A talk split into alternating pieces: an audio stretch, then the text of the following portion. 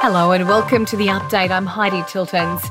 Anthony Albanese says his heart goes out to residents affected by flooding on the east coast, recommitting to federal government support for residents and businesses.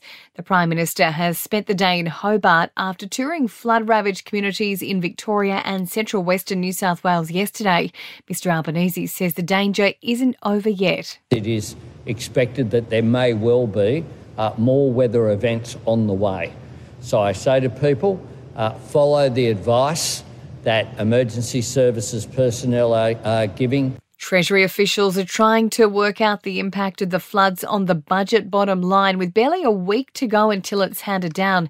Jim Chalmers says the weather event will push up inflation. And so, what we're trying to do today, in real time, really, in this building, is to see if we can include a bit of an assessment of that. It's very early days. We don't know the full impact, but if we can give a bit of a sense of that in the budget, we're going to try to. Heart disease remained Australia's leading cause of death in 2021, followed by dementia, stroke, lung cancer, and chronic lower respiratory disease.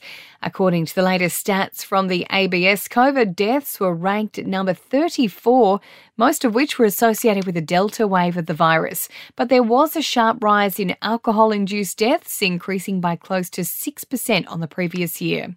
Pauline Hanson is considering an appeal after being ordered to pay a quarter of a million dollar defamation payout to a former One Nation senator.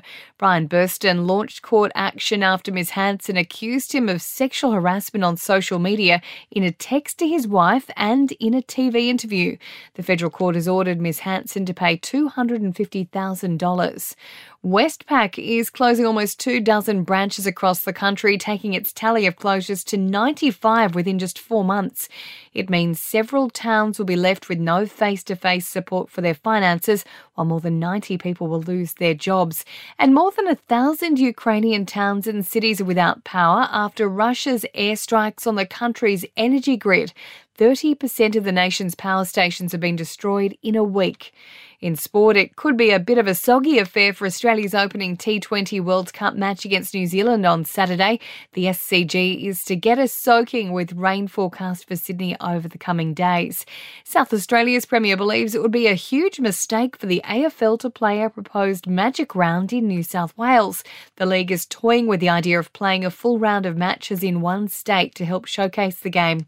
And veteran jockey Damien Oliver will ride Caulfield Cup winner Durston in the Melbourne Cup.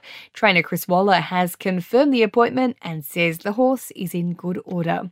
In entertainment news, Vince Colosimo was avoided jail after pleading guilty to drug and unlicensed driving. The underbelly actor has been fined $2,500 and had his license cancelled for 16 months.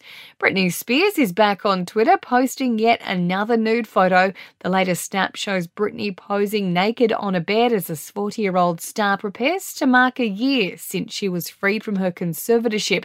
And Daniel Craig has been handed the same honour as his iconic character James Bond from the Princess Royal at Windsor Castle.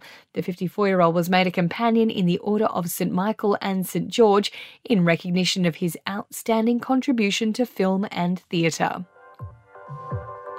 And that's the latest from the Nova Podcast News team, but we'll see you tomorrow morning for another episode of The Update.